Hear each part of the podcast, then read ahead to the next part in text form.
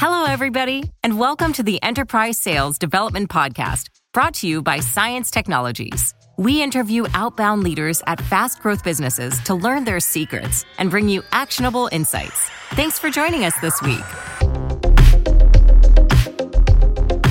Hello, everybody, and welcome to Enterprise Sales Development. I'm Eric Quanstrom, the CMO at Cience. And I'm Harry Evans, the Director of Craft and Strategy at Cience.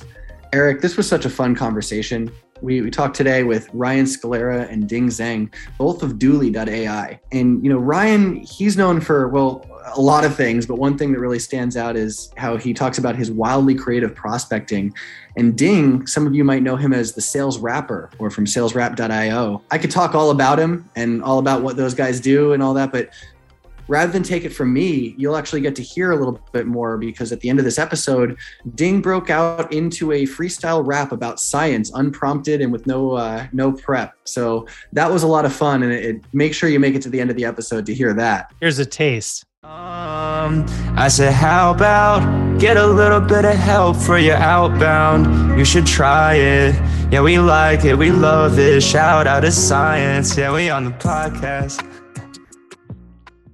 Yeah, and and that's kind of one of the themes that we had where, you know, Ding and Ryan both talked about FinPop and 2022 being the year of experiential selling. Boy, that and so many other things make this a can't miss episode for you to listen to. Let's do it. Welcome back, everyone. We're here today with Ryan Scalera and Ding Zheng. Thank you so much for joining us. Really excited to be talking to you guys today. Likewise, excited to chat with the cience team you know, it's a pleasure to have you guys, especially noting that we have four people on the podcast today, not just three.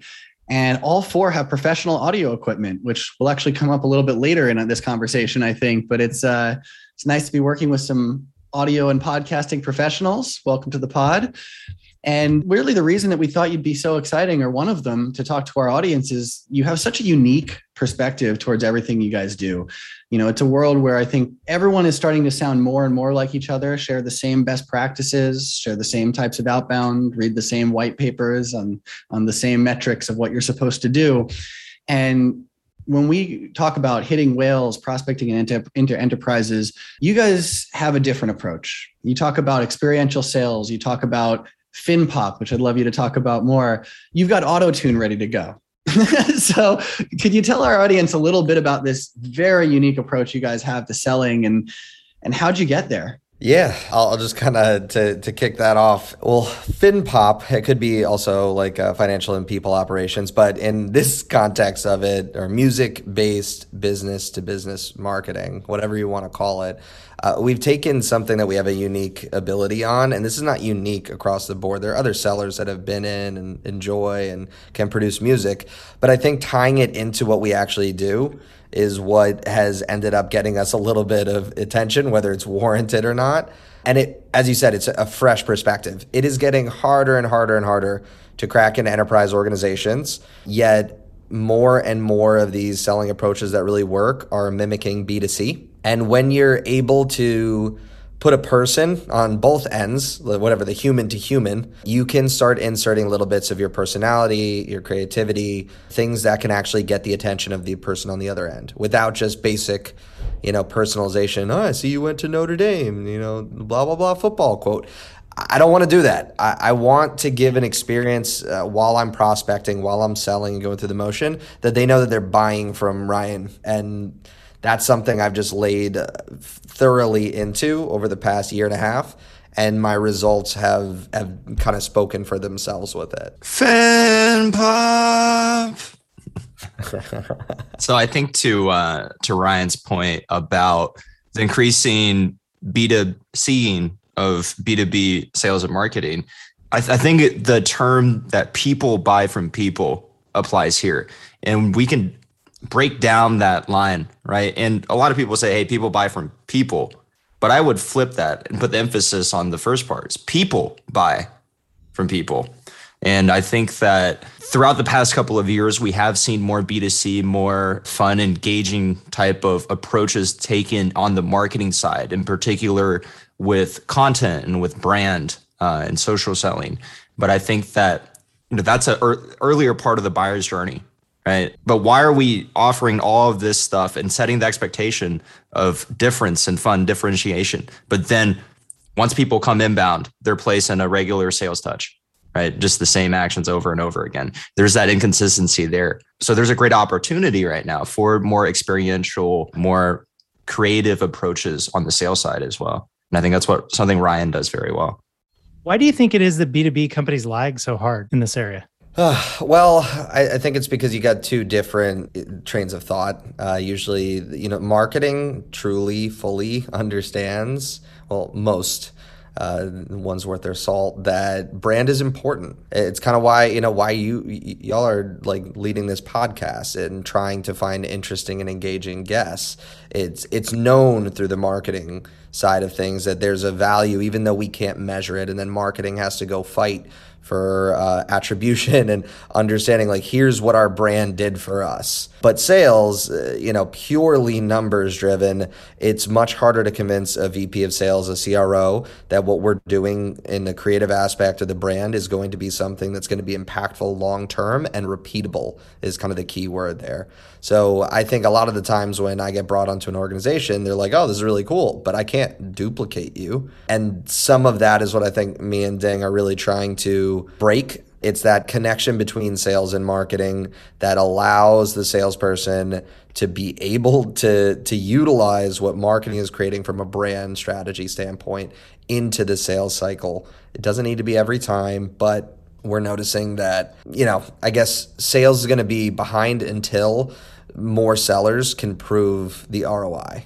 I was just thinking it seems like the the glue you use to t- stick that all together is fun rather than maybe a different type of methodology or, or some advanced process it's it's fun yeah unexpected is another uh, you know area of it i i have a particular thing that i do all the time and i think it's going to get played out eventually and i tell everybody to do it but uh, I don't know. Maybe in a year or two, it'll be the best practice that that finally gets uh, overwhelmed. I send a custom GIF or GIF whatever, however you want to pronounce it, with my face and the prospect's face on it. And I usually do this when they haven't answered something or when they slightly respond or when they've ghosted me, maybe. Um, and it's one from Step Brothers that says, uh, Did we just become best friends?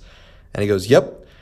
And for some reason, every single time, without fail, the person responds. Whether it's, Oh, so sorry, they always laugh first.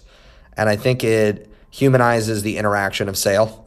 Instead of being like hey you know did you get my last message? Do you want to follow up with me? It's something just to break that noise and it becomes like engaging with a piece of content as opposed to engaging with a sales rep looking for the next meeting. Kind of love that. Yeah. it's like the opposite of the breakup email. It's literally like the let's get closer together email. It's uh, we don't have to take this too seriously. Just give me give me the give me the real. You don't need to to beat around the bush. I'm not gonna you know, ping you with a breakup email. I'm just going to send something funny. And if you want to respond to it, respond to it. But so far, the response has been great.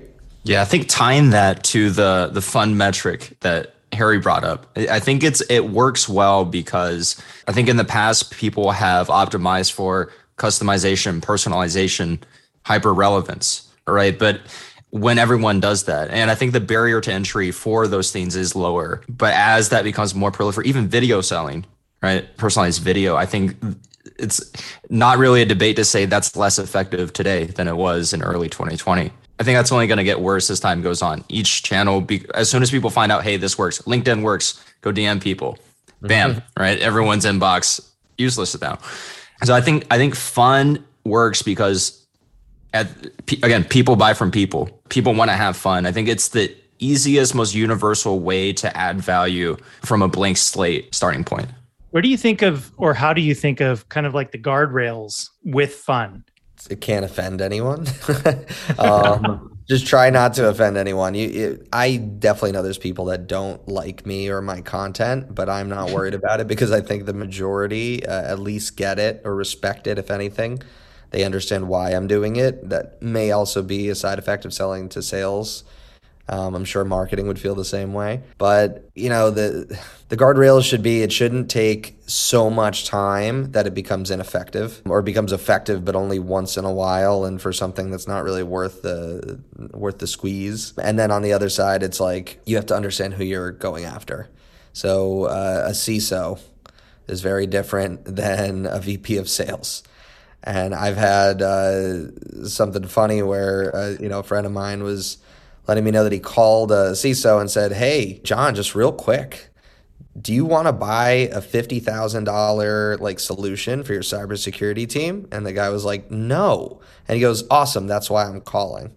And it was such a beautiful layup and he closed something way over 50,000 for it. So it was it it's doesn't need to be a rap song. it doesn't need to be a, a gif. Um, if you can align it to the way your audience would react or get that like wow that was actually pretty funny then you, you've you've deployed some sort of fun into the scenario yeah and i think that's where the relevance piece comes in so fun in isolation it's a bad you know uh, benchmark for how effective something is i think it's when you add fun on top of established branding, messaging, positioning. That's when the power unlocks, like Ryan said. Making fun can be different for everyone. But but I think a good guiding foundational principle is should be wholesome fun, right? It, it shouldn't poke anyone or, or, place anyone. It shouldn't come down. It shouldn't be at the expense uh, of anything. Uh, you're, you're poking fun at a problem, maybe, right? And then again, making sure the message is relevant. I, th- I think if I just hopped on got the auto tune uh, and went on wee woo wee woo on some Zoom calls. You know, I don't think that'll have very good translatable effects on sales. Maybe timing, timing, as they say, is everything, right? I, I, love that 50k head fake though. That's that's nice. Good pattern breaker right there. Um, right? Because because a CISO that that's you're calling out true intentions. And a, a CISO, like they're expecting that's exactly what you want. And maybe it was at the end of the day, but to kind of poke fun at it and and pattern interrupt. But I like this is a statement I say over and over again. A pattern interrupt is a pattern interrupt until it becomes a pattern yeah, statement. I love that. Yeah, that's something we see a lot. You have the kind of the pattern interrupt of the day, the the one that's very popular for six months or for a year, and everyone uses it. And what's interesting is there's a data trap there because they use it because it worked. So there's a bunch of data that then shows people using it and it working but they don't realize that it falls off and it can take a really long time before they realize that everyone's become numb to it. And it seems these days more than ever that happens faster and faster than ever before. So how do you guys get around that without you know the most common pushback i'm sure that you get is well what if it's unprofessional? What if it's not that's not how you're supposed to do things? So how do you ride that line properly? I think for me, I've been lucky enough in a position where I can validate some people in the highest professional levels, like at multi billion dollar corporations in the C suite, responding extremely well. It's human to human. Now, there are going to be people and personas, it, you need, your personality needs to fit it. I think my like corny humor and and some of the ways we go about stuff ends up helping that in the persona I sell to. But I would change it if I was selling to a more serious, more data driven or, or uh, professional persona. So uh, there is a little bit up to the rep that has to get along with that. But you know who's going to help that? Marketing. If you have good marketing leadership that understands their audience, how they want to be spoken to, then you can translate some of that and how they need to be sold to with that creativity as well. Selling to sales leaders, me and Ding are allowed to go like full suite because I think that sales have that, I don't know, there's an edge to it that allows us to go a little bit beyond what the typical seller profile would allow. I don't know, Ding, if you're, if you feel I would, I would almost challenge that in that I think there's, there's two, two sides to that coin, right? I think there's a certain level of professionality that you know baseline. Once you reach that it's more about this creative approach. It's great but that doesn't mean it's for everyone. Like ryan said depends on who you sell to what your product is uh, what your overall brand strategy is. Does it make sense? Does it fit? Because it doesn't work the same for everyone. My challenge to that though is we look at our standards both from a professional workforce or in an overall society what was acceptable 50 years ago versus now. And kind of like Harry kind of brought this up, things move quicker than ever. And I think standards are shifting more than ever. Right. We're on this call today. You know, I'm wearing a just a, zip up jacket. I see Harry's in a hoodie. Right. Ryan's in a t-shirt. That's all Gucci nowadays. Right. But even four years ago, that's a bit of a stretch. Yeah, you can even say Gucci in a sentence, and uh, that's right. on a business, and it just kind of worked. yeah, and Eric's just out of cience t-shirts at this point. That's right. Yeah, lazy on laundry. So let's let's take this and peel the onion even further. I'm curious to know your guys' process when you're kind of thinking through new campaign, new ICP, new like client that I'm, you know, kind of introducing some of these concepts to. What are the things that for you are part of the part of the job. So from from the agency side, sales rep, what I do, it's it's a lot of typical business stuff, and it's funny because people always ask, "Hey, you're a rapper, right? Or or you're a sales rapper or, an influencer. What do you do?" Well, it's you know, I, I hop on calls with people, you know, have discovery, uh, demo, right? Close, making my own content, have a lot of client t- intake conversations, learning about businesses, learning about what problems those businesses solve so then I can apply you know the more the creative craft towards that. And for for me, it's I usually try to get a temperature check on their social strategy or the way that they engage. If they're heavy on LinkedIn and they're involved in some fun creative activity and content, I know I can uh, take that and apply it. I think a good example is when I did a, I did a custom music video for uh, Get Accept and one of their VPs of sales had gone on the Ellen DeGeneres show or gotten on it because he did a cover of Hey Ya with his friends. And so what do I do is I create a cover of Hey Ya to end up selling their company on what was my previous company, Gap Selling, on their sales training. And I went in, I connected. I saw that their strategy was stepping outside of the box and being a little bit more creative and personalized. I went and connected with as many of their internal folks as possible. I tried to understand if there was an actual problem worth solving, kind of like what Ding said. Um, and then I took everything that I learned, I packaged it in a medium that they would, I feel like, accept, which actually happened to be a public forum. and and place it out there. Now, was it a guess? Yes, it was an educated guess, and there was a lot of thought and a lot of planning to try and make this something that would hit the right people at the right time in the right way. And a lot of what I'm doing now, even on my accounts, if I'm not doing a music video or anything wildly creative, I'm going about it in the same way. I'm digging into the account. I'm getting a temperature check on the people. I'm seeing if I know anybody, if I have any network that can introduce me paint a little bit better of a picture so that when I reach out to someone of real importance that can make a decision on what I'm trying to get in front of them, it, it lands correctly. I know their email inboxes are probably flooded. Am I going to get in through LinkedIn? Is it better to hit them with a cold call? It's all depending on that prep and research. So when you're doing that in particular, you know, some of the tactics you've talked about are really good on the top of the funnel. For example, connecting with everyone on LinkedIn, seeing if you have shared connections, um, seeing what everyone's talking about. Some of them can obviously only be used later in a demo. You know, there's only so much auto tune you can use in a cold call uh, and get someone to stay on the phone, for example. Though these days, I'm starting to wonder now. Maybe now you've got me thinking, but I want to try it out. That's all I'm saying. at some point, I bet you can pull it off some way or another. But in particular, when we talk about top of funnel, love the research and prospecting examples you gave. How else are you creative? Eh, how, what else do you bring in that's a little different from the standard cold call or the standard email to start getting pipeline built to get people on the on the books when maybe you don't have all the information especially because a lot of times it is a little bit harder to find you know love that story that's um you know having them put out a video that on ellen and then you can mock them making a video mocking another video i mean that's perfect some companies are more of a, of a locked box.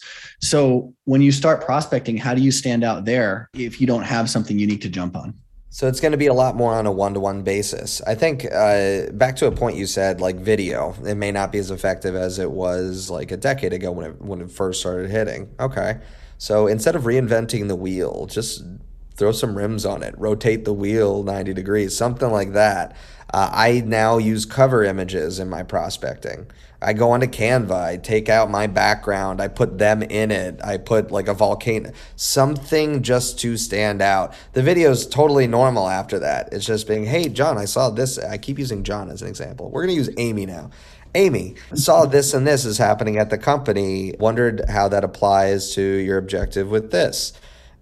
We see when this happens, this is also present. I can share with you exactly how we can solve that. Or I reach out to someone that's already a fan of the content I'm pushing and I try to get a little bit of intel. There's a multitude of ways. I'm definitely not on the side of like, I'm just going to send you a $25 Amazon gift card uh, just for you to give me a conversation. I'd rather not take those. And I know that most of the gifting companies will probably turn over in their grave right now. But that's not creativity to me because everyone's doing it. It's finding where you can get in and putting a slight spin on it. Even I think people that were really good at email subject lines had a great time for a while because they were able to get the first thing needed, which is attention. And then the second thing needed is relevance and timeliness and, you know, so on and so forth. Yeah, and I think this is this is something where coming from the marketing side and from a content perspective, I think this is where we could provide more air cover for Ryan in the trenches in the front lines. In that you know, we might get a closed box, we might get, you know, sealed lips from an account, but then there is that existing established. So once Ryan goes in or one of the SDRs goes in, hey, have you heard about, you know, XNX and Activate about Dooly, what have you, then there is something to reference, right? It's, it's less of, hey, company page from 2017 hasn't been updated.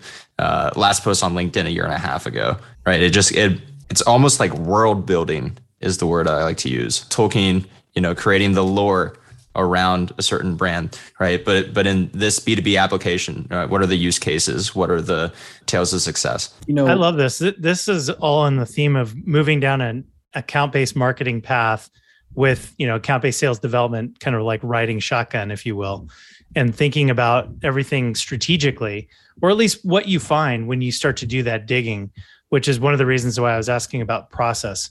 Tell me about some of the accounts where you know you've dug in and and you tried some things and maybe they didn't work and what you learned from them. First example, that VP from GetAccept did never never responded, never accepted my connection request, but his CISO, his CSO and everybody else did. So there's sometimes it's just not going to land.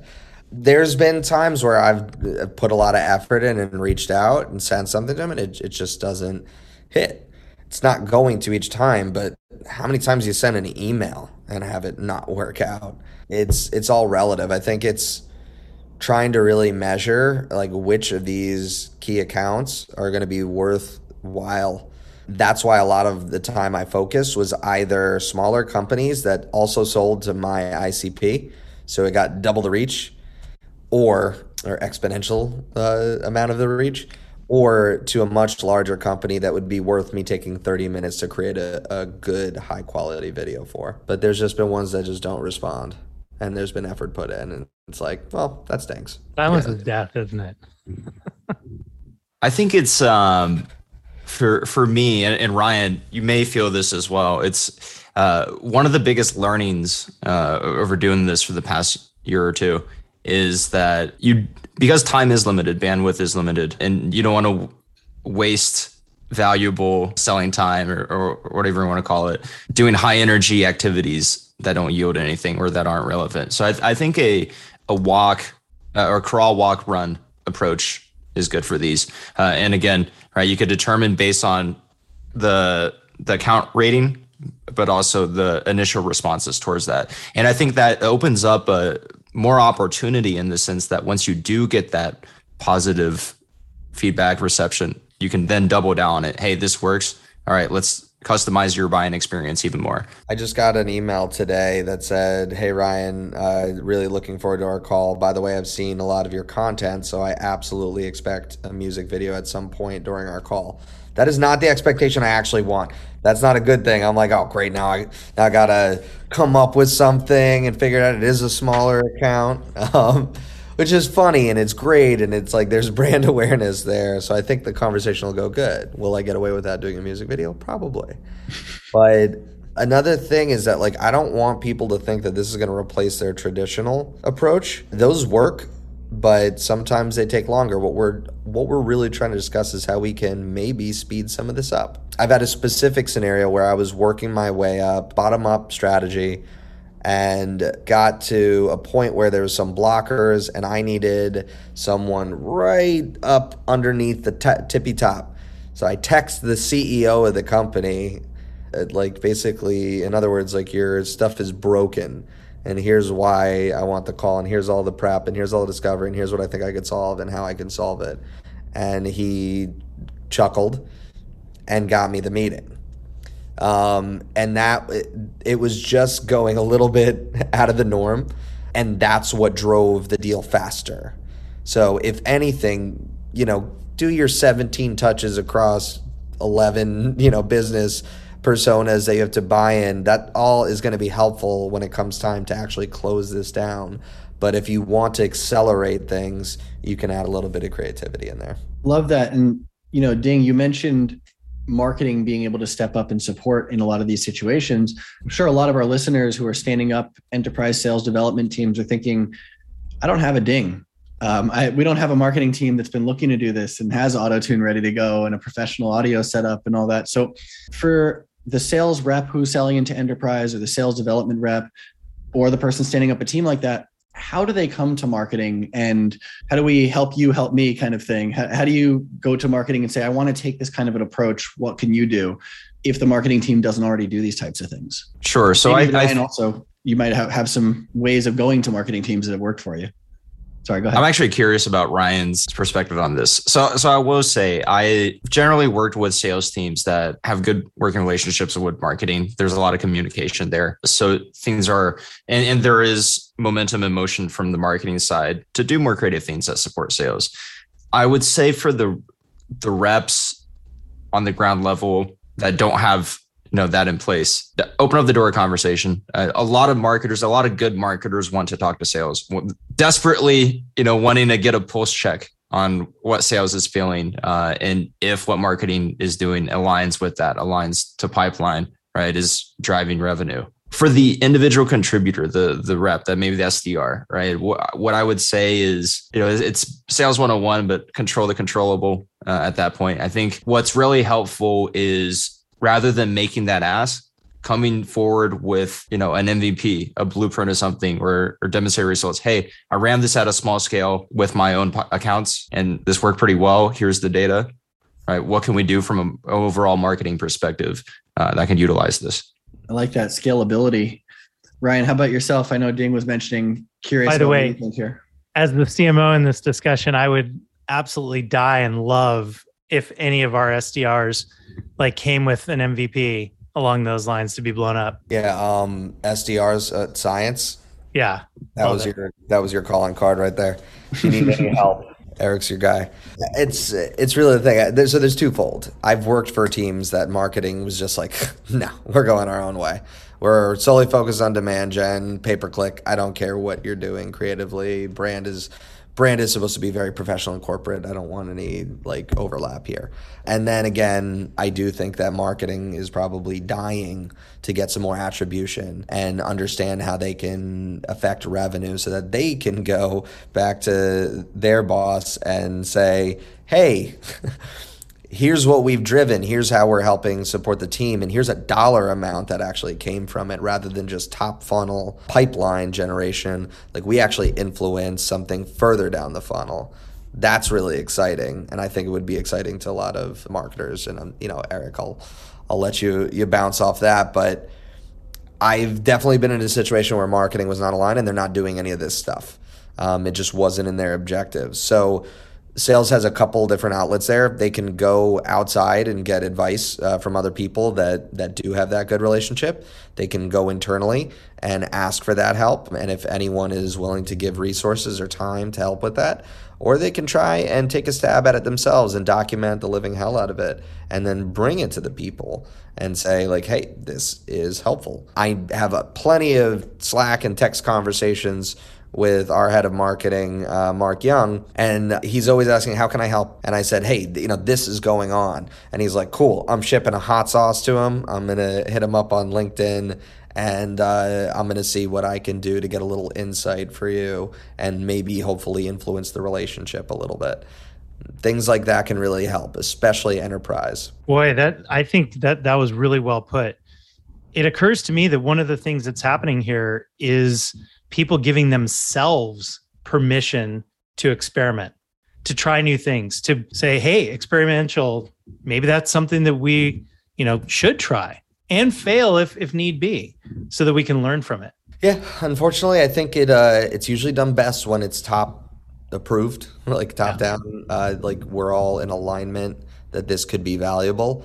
So for the folks that don't have that kind of support system, the best thing you can do is instead of complaining and keep on pushing for it, is go out, experiment lightly, and come back with something solid. You know, I'm sure that your VP of sales, if you're closing three times the amount of the business that everybody else is, is going to start to listen to you if you say that this is adding to that success. You know, I think that's a great shout out especially to the individual contributors, because so many managers and leaders want to take that approach, but they have this one lone wolf performer or this one performer they feel like I can't clone that person. I wish I could. So if you can give them, here's a little bit of a, you know, a taste of the magic that I make in a way that they can then teach to someone else that it's it's so impactful to those managers and those leaders and it makes a really big statement to the company and I, I think that's the step that a lot of people don't realize they can pretty easily take yeah Absolutely. And I think it's easy to say across any side the, the person who has the most funnel should be doing pretty well. So if any of that is generated towards that, not a bad idea. So I've got a question that's a little unique right now. This podcast is going to be coming out probably right around the holiday season, give or take a few weeks. We get so many questions about holidays selling and how you work around days off. Thankfully, this year it's uh, Saturdays for New Year's and Christmas. So that makes life a little bit easier. But how do you work around those types of times and Thanksgiving? And we hear every platitude from this is the best season of the year to this is the worst season of the year. Nobody answers the phones, everybody answers. What are your takes on the holiday season in general, Q4? Actually, what I mean by that specifically, to give you a little more to work with there, sorry, is do you have to be more creative? Does it give more opportunities to do this type of creative thing, to do, you know, holiday oriented marketing and outbound? Or is it such a unique time that it's more about speed and getting down to business while you have someone's attention? That's a hard question. I guess it really depends on the the particular company or rep in question. But I would think that yeah, it gives a lot of stuff because I think what holidays do is they start to bring some sort of communal emotions and feelings, and you can use that to tap into it. Now, what I'm not saying to do is, you know, I hope you're doing well during these challenging disparate time or whatever that was going on during COVID. You know, I hope you're doing pretty terrible during these uh, challenging times because I have a way to help you. Like that, that, just that could have been a little bit better, and I still get that. I still get that message from salespeople selling me, not knowing they're selling to the wrong ICP. uh, it, it, you know, put yourself in a dang elf hat. Uh, do something fun. Do something a little bit different. Share something a little bit different. This is a fun time to experiment a little bit. But yeah, you should also be focusing on the ones that are ready to have a conversation because if anything slows down towards the end of the year, you know, new sales conversations. yeah, and to to add to that, I would say that from a content perspective, like the holidays are just con- good content, right? Elf on the shelf. It's Thanksgiving, right? We just had Halloween. And you could design a lot of marketing campaigns around those themes the danger, the slippery slope, I'd say, is that these holidays are not new, and marketing schemes designed around these holidays are also not new. Uh, so, Harry, I would actually say maybe pattern breaking experiential marketing plays would honestly work better during a more quiet time from a holiday, like a purely holiday perspective. Now, year end, that's a different conversation right? Uh, and and that to, to Ryan's point right now is a lot of budgets uh, conversations are being had. You know, things are frozen. There's no new sales combos. And I think uh, an important that from the sales side is you know you just got to play the consistent game long term. Uh, is you know your results now were probably determined by how hard you worked you know a few weeks, couple months ago. So to your point, it's almost what Ryan said earlier. It's that pattern breaking became a pattern when it comes to the holidays. So now that's a new pattern to be avoided. I would think so. I haven't. I mean, I haven't watched the the Macy's Thanksgiving Parade in years. Uh, you know, I'm kind of I'm tuned off from all the the Christmas commercial, I you know, overly commercial messaging that happens every year. I think a lot of people are as well, and that's just one example of it. I can also say this after so many years on the buy side, there hasn't been anything new under the sun to introduce holidays in a way that's meaningful to any kind of like conversation opening activity that you might attach it to. Now, maybe there's room for pattern there, right? Like if I'm saying this and goodness knows I get tens of thousands of outreach. it, I see it all, and uh, and I just don't find that much originality under the sun. That's the lump of coal in the stocking right there. Absolutely. You know, I want to make sure that we have time to cover a few remaining topics. So I'm going to do a hard pivot here. One thing that we wanted to talk about, you know, Ding, you've in particular been very active in the Asian professionals community especially in sales, sales development, and marketing. And we've had guests that have talked about women in sales, African American in sales community. Would love to hear what you're doing in the Asian professionals community because I think a lot of our listeners would love to be a part of that. Absolutely. So I think it it's it's good to start out with a bit of context uh, around the Asian community in sales and in tech in particular. So as we all know, uh, East and South Asians are overrepresented in tech as a whole. But generally, when you break that down, it really falls into technical roles, and and there's also that bamboo ceiling of leadership, right? So so Asian Americans, Asians coming into uh, the tech space in non-technical roles like sales like marketing.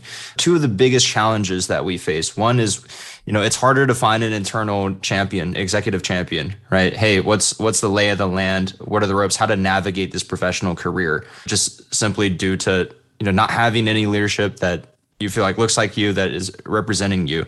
That's one challenge in in the second right in terms of uh, tribal knowledge. You know it's uh it's harder in these community spaces for hey what you know what is the current best practices? Like how how should you move about in this industry? What's been effective? There's less of that dialogue and conversation going on. And i think for for a lot of minorities there's there is that pressure. I think it comes from the, the immigrant mentality right? Keep your head low work hard. Um, and asians in particular in the us have this uh, problem where it's like you know you want to remain kind of humble and quiet and, and you don't want to show out. But i think in western society you know that's really not the way uh, to do things especially in a professional environment right? You want to speak up you want to uh, really demonstrate your impact uh, and have conversations uh, so you can you know help better. So what we've built the asian professionals community is a way to address some of those issues by providing mentorship, community led events, and provide that support and education, that system that might, might be in people that feel marginalized, you know, and isolated within the their larger professional context can have other people to relate to and share and build with. So yeah, that's a quick overview of the Asian professionals. We're on uh, we're on Clubhouse. We're on Slack. That's awesome, and, and thank you for doing that. Definitely check them out for our listeners. Check them out on Clubhouse and Slack.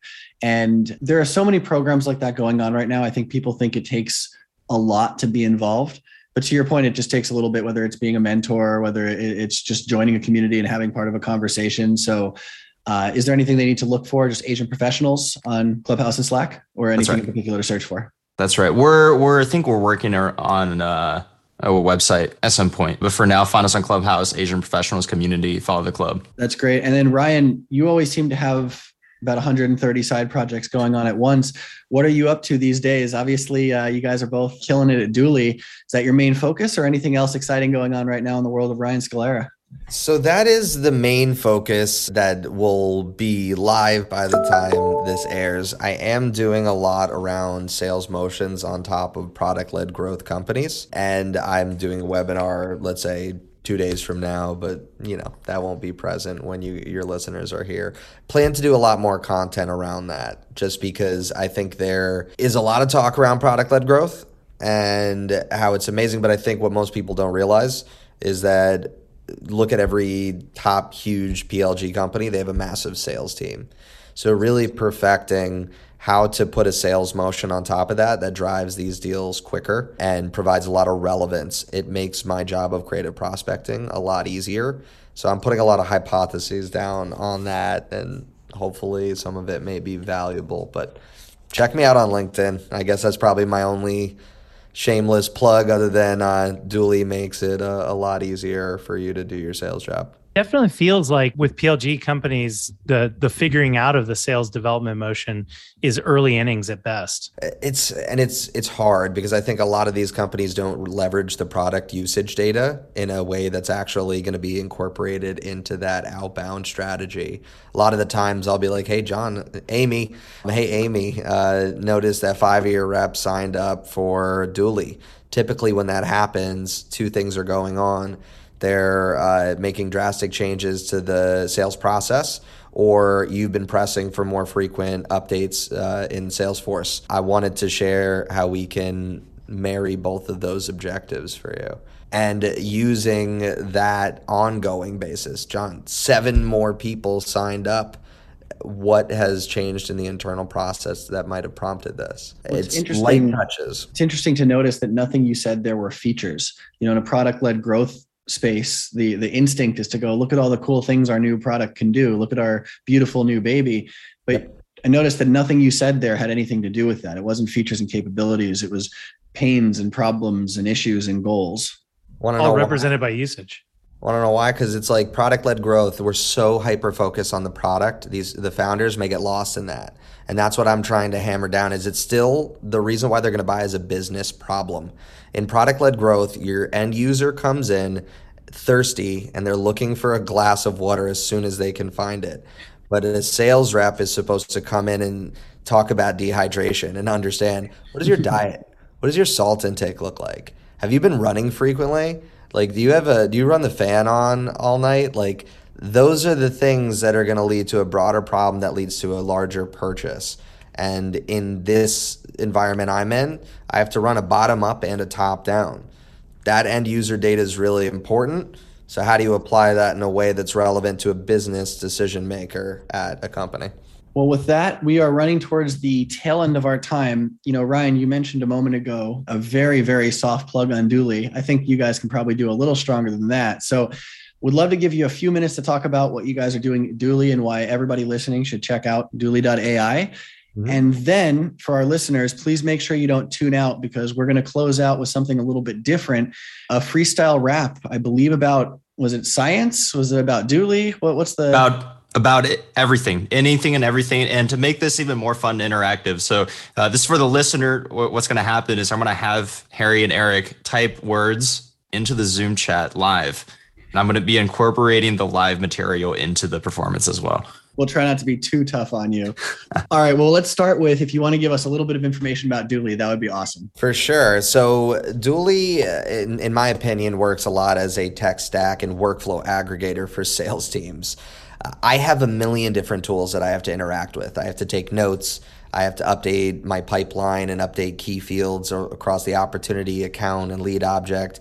I have to send my notes into Slack to different stakeholders in the business or customer success. Ultimately, what Dooly does is give me the easiest possible method to get all that done in like one click. So as I'm taking my notes, I'm updating Salesforce. I'm pulling data uh, in from my calendar. I'm passing my handoff notes over to the right folks. It gives me back roughly an hour per rep per day. And that's just the time saving. So there's a lot more that ends up coming about from this. And uh, that's kind of high level view. That's fantastic. Anything you wanted to add there, Ding? Sure. So Ryan did a great job, obviously on the sales side, infinitely better than uh, me at talking about Dooly. I'm over here, uh, you know, working with the marketing team adding more of these fun experiential elements. If you're interested in learning more about what a sales rap or FinPop could be, or creative outbound touches, jingles for a bump email, ooh, go to salesrap.io. The agency just launched, or we're ready to work with new clients. So again, salesrap.io and ready to freestyle. You're officially the sales rapper now. Here we go. Yeah. Oh, yeah, I said you should try it. Uh, we be on a sales diet. Uh, try to get some clients. Yeah, gotta hit up Cience. Yo, I think my key is off on a auto tune, so I gotta switch it back. And you know that it's a fact. Uh, sales marketing attack. Yeah, just came from the weekend. Exercising all the marketing demons. Set appointments on a cold call with the Legion. Yeah, and I got this. How we blowing up like a ship, not a rocket. Now do the enterprise, we got some prospects. Yeah. And quick close, it's toasting. If you know ding, there's no ghosting. Yeah. All the demand, that's what I'm demanding. The objections, that's what we've been handling. Yeah, it's relevant, we never pandering. Um, I said, how about get a little bit of help for your outbound? You should try it. Yeah, we like it, we love it. Shout out to Cience. Yeah, we on the podcast. Yes. Oh my god, that was so good.